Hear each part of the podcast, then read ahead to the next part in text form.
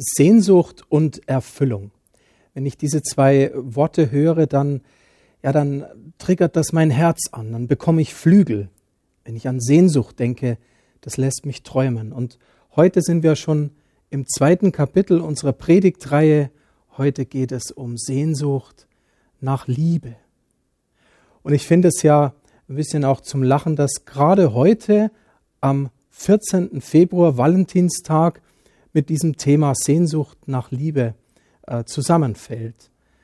Chris Vogt hat das ja eingangs schon erwähnt, dass es ihn jetzt nicht äh, so sehr mitnimmt, dieses, dieser Valentinstag. Und mir geht es tatsächlich ähnlich. Ich bin den auch gar nicht so gewohnt. Aber ich merke in den letzten Jahren, wie viel gute Bräuche und Traditionen auch um diesen Valentinstag sind. Und es ist ja durchaus auch eine Möglichkeit, mal Tage zu benutzen, wo man dem anderen mal von Herzen sagen kann, ich liebe dich. Das kann man mit Worten oder vielleicht auch ganz anders ähm, zeigen und beweisen. Eins der verrücktesten Dinge habe ich gelesen aus Südkorea. Dort ist sozusagen jeder 14. des Monats mit einem ja, Symbol belegt. Es fängt an am 14. Februar, dass sich, dass die Frauen den Männern Schokolade schenken. Finde ich sehr, sehr gut. Habe ich gedacht, das wünsche ich mir doch auch für heute. Die Frauen schenken den Männern Schokolade. Aber am 14. März, einen Monat später, ist es umgekehrt. Da schenken die Männer den Frauen etwas. Und am 14. April gibt es dann den Black Day, den Tag, an dem die, die leider niemand zum Schenken hatten oder nichts bekommen sind, die leer ausgegangen sind, die gehen ins Restaurant und essen Nudeln mit schwarzer Soße. Das sind sozusagen die übrig gebliebenen, denen das bitter ist. Und ähm, ja, ich habe geschmunzelt, als ich das gelesen habe, weil ich dachte, ist doch für jeden was dabei. Für Frauen, für Männer, für den, der schenkt, für den, der beschenkt wird und letztlich aber auch für die, die vielleicht gerade kein Gegenüber haben und sich gerade einsam und leer fühlen. Also Valentinstag kann sehr unterschiedlich gefeiert werden. Wenn man sich fragt, wo kommt der her, ist das tatsächlich auch vom Ursprung her in der christlichen Tradition begründet. Und es gibt da ganz unterschiedliche Berichte, wenn man sich erkundigt über den heiligen Valentin. Da heißt es zum Beispiel, dass wahrscheinlich ähm, Lebensgeschichten von verschiedenen Männern, die Valentin hießen, da irgendwo in einer Figur zusammengefasst sind. Auf jeden Fall am 14.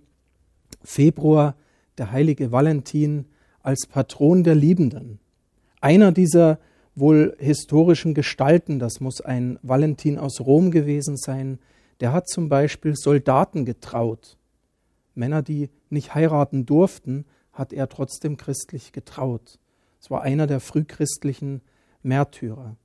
Also auch da sehr interessant, wenn man durch die Kirchengeschichte geht. Valentinstag hier in Gera wurde in den letzten Jahren immer ökumenisch begangen, dass gerade bewusst auch äh, evangelische und katholische Pfarrer zusammen Paare gesegnet haben. In diesem Jahr ist es etwas anders, Corona bedingt. Aber ich möchte darauf hinweisen, heute zwischen 14 und 17 Uhr kann man in die katholische Kirche St. Elisabeth gehen und dort gibt es sieben Stationen der Liebe. Also dort wird dieses Thema Valentinstag geliebt werden und lieben ähm, plastisch dargestellt. Also wer Interesse daran hat, lasst euch gerne einladen. Ich habe mir selbst die Frage gestellt, Sehnsucht nach Liebe, was steckt dahinter? Warum sehnen wir uns Menschen? Warum wollen wir geliebt sein? Und ich denke, dass es in erster Linie ein tiefer innerer Wunsch ist, der in uns steckt nach Annahme, nach Wertschätzung, eine, ein Wunsch nach Wertschätzung, ein Wunsch auch so sein zu dürfen, wie wir sind. Vielleicht auch, um das mal in einem Bild zu gebrauchen, den Wunsch, sich auch fallen zu lassen in die Arme eines anderen geliebt zu werden. Und als Bild Gottes, Gott nennt uns ja in seiner Schöpfung sein Ebenbild, als Bild Gottes tragen wir auch ähm, die Eigenschaften des Schöpfers in uns. Und das ist eben auch die Liebe, denn Gott ist ein liebender Gott, der uns immer wieder entgegenkommt mit seiner Liebe. Also insofern ähm, mag es nicht verwundern, dass Liebe eben auch zu uns und zu unserem Leben gehört und somit auch der Wunsch nach Lieben und geliebt werden. Ja, ich habe es gerade schon gesagt, es heißt nicht nur geliebt zu werden von jemand, sondern auch der Wunsch, selbst Liebe weitergeben zu können. Das ist mir in diesem Thema heute ganz besonders wichtig geworden. Es gehört beides zusammen, geliebt zu sein und Liebe auch weiterzugeben. Und dabei bekomme ich auch einen Kloß im Hals, weil mir dabei auch bewusst wird, wie oft sich Menschen vielleicht nach Liebe sehnen und in Wirklichkeit aber keine bekommen, sondern ein großes Leid durch das Leben zieht. Ich denke an Menschen, die sich ungeliebt wissen, die weggestoßen werden oder verstoßen werden. Ich denke da an die alten biblischen Geschichten, die uns natürlich auch ein Spiegel sind für unsere Tage. Geschichten, wie sie es in allen Zeiten gegeben hat. Da denke ich an die Geschichte von Abraham, der ähm, mit seiner Magd einen Sohn hatte und dann aber von seiner Frau Sarah doch noch einen Sohn bekam. Und dann diese leidvolle Geschichte, dass die Magd mit ihrem Sohn Ismael verstoßen wurde. Und wenn ich an diese Geschichte denke, wird mir bewusst, dass seit tausenden von Jahren Feindschaft ist, Rivalität zwischen diesen Söhnen beziehungsweise den Völkern, die aus ihnen gekommen sind. Die einen glauben an die Segenslinie von Isaak und die andere an die von Ismael. Oder die Geschichte vom Erzvater Jakob, der zwei Frauen und zwei Nebenfrauen hatte. Zwölf Söhne hat er bekommen und Töchter, aber das von vier Frauen. Und wenn man diese Geschichte im ersten Mose liest, dann merkt man, wie viel Zerrissenheit da auch war, wie viel Eifersucht, wie viel Dramen, weil Rahel noch keinen Sohn hatte, während Lea schon Kinder hatte von Jakob. Wie viel zurückgesetzt äh, hat sich eine gefühlt und die andere muss das wiederum beweisen. Also ihr merkt an dieser Stelle, das sind nur Beispiele wie, wie viel Leid auch kommen kann durch Unerfülltsein, durch fehlende Liebe oder da, wo Liebe auch entzogen wird. Die Geschichte, die ich heute rausgesucht habe zu dieser Predigt Sehnsucht nach Liebe, die steht im Neuen Testament und zwar im vierten Kapitel des Johannesevangeliums. Es ist eine dieser Geschichten, in der Jesus auf dem Weg ist. Jesus ist auf dem Weg vom Süden, dem Land Juda, hinauf nach Galiläa. Er ist ja oft diesen Weg hin und zurück gewandert. Und eigentlich geht man ihn durch das Jordantal. Aber Jesus geht in unserer Erzählung durch, also über die Hügelkette hinweg, durch das Land der Samariter. Und das ist auch eine interessante Geschichte, weil die Samariter ein eigenes Volk waren. Ein Volk, das sich auch auf die fünf Bücher Mose berufen hat, aber das trotzdem seinen Glauben ganz anders gelebt hat als die Juden.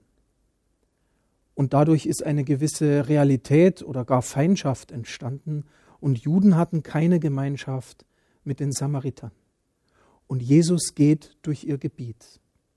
Und spätestens an dieser Stelle habe ich mich gefragt, was treibt ihn dazu? Was ist seine Motivation?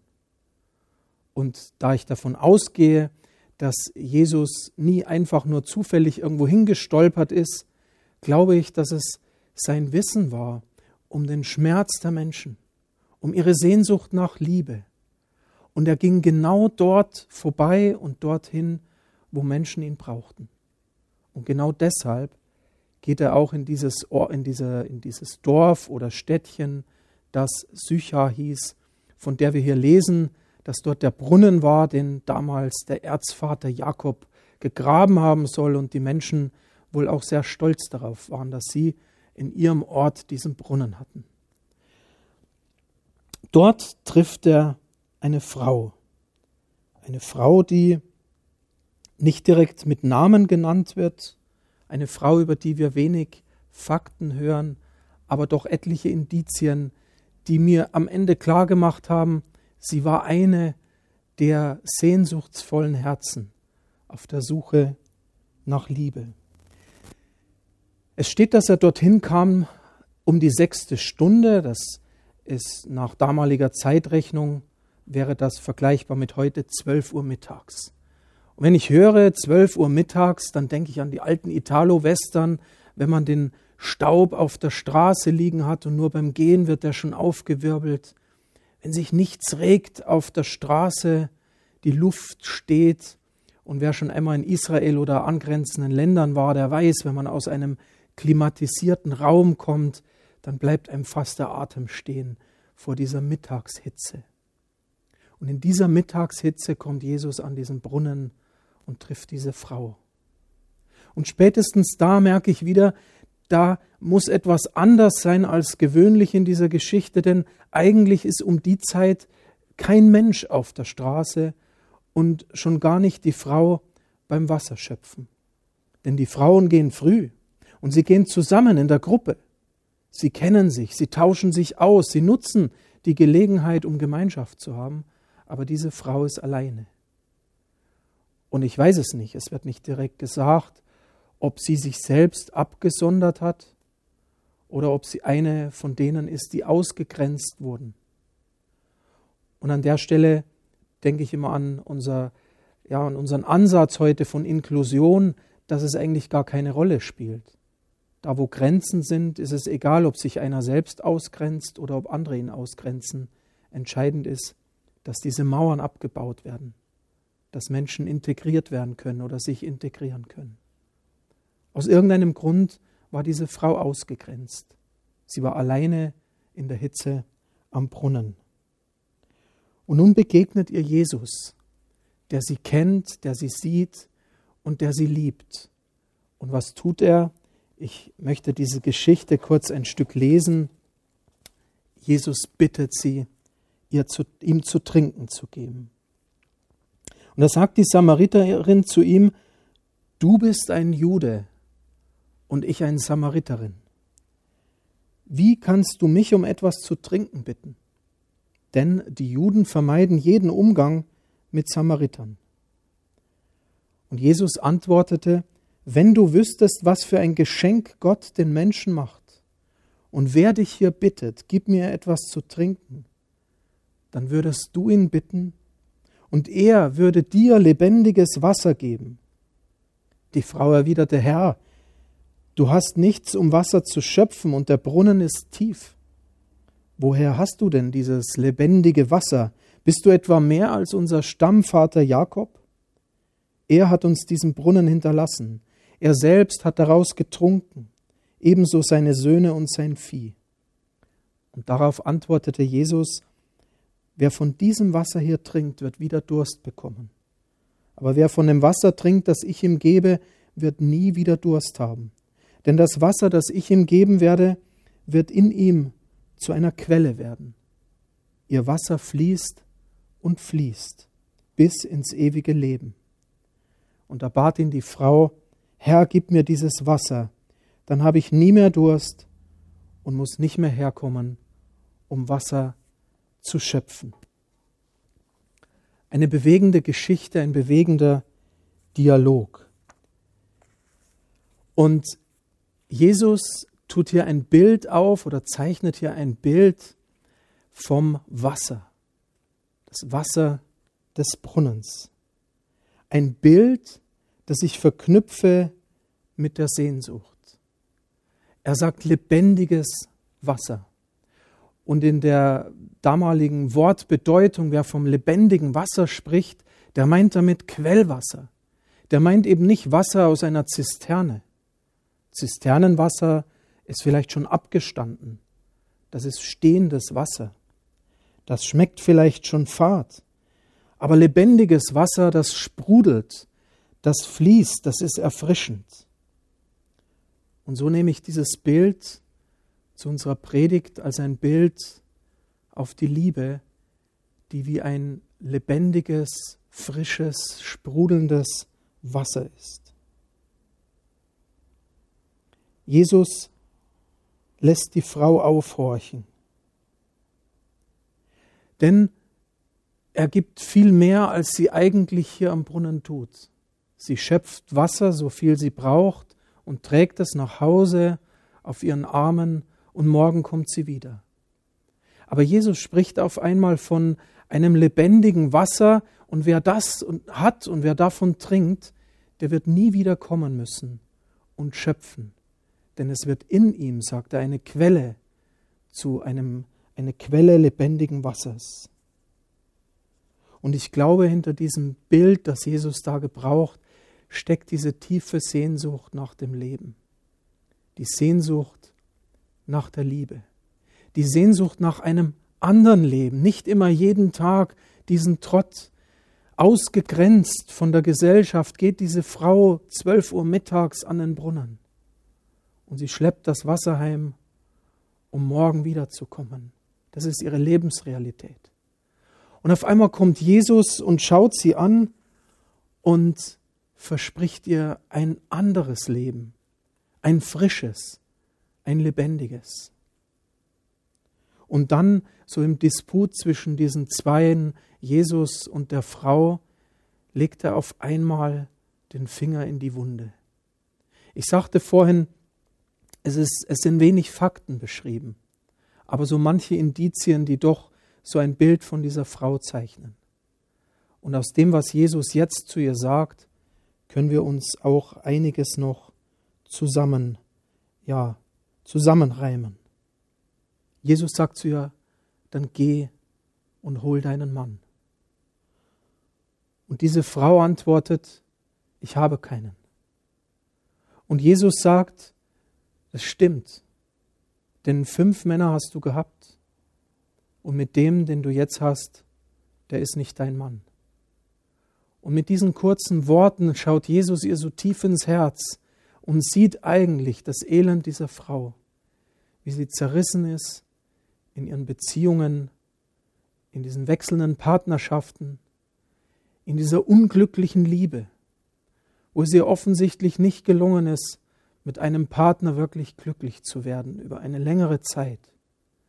Und Jesus schaut genau da hinein. Und genau dort hinein bringt er dieses Bild vom lebendigen Wasser. Und ich glaube, dass sich gerade in diesem Bild auch das ganze Elend so wirklich offenbart.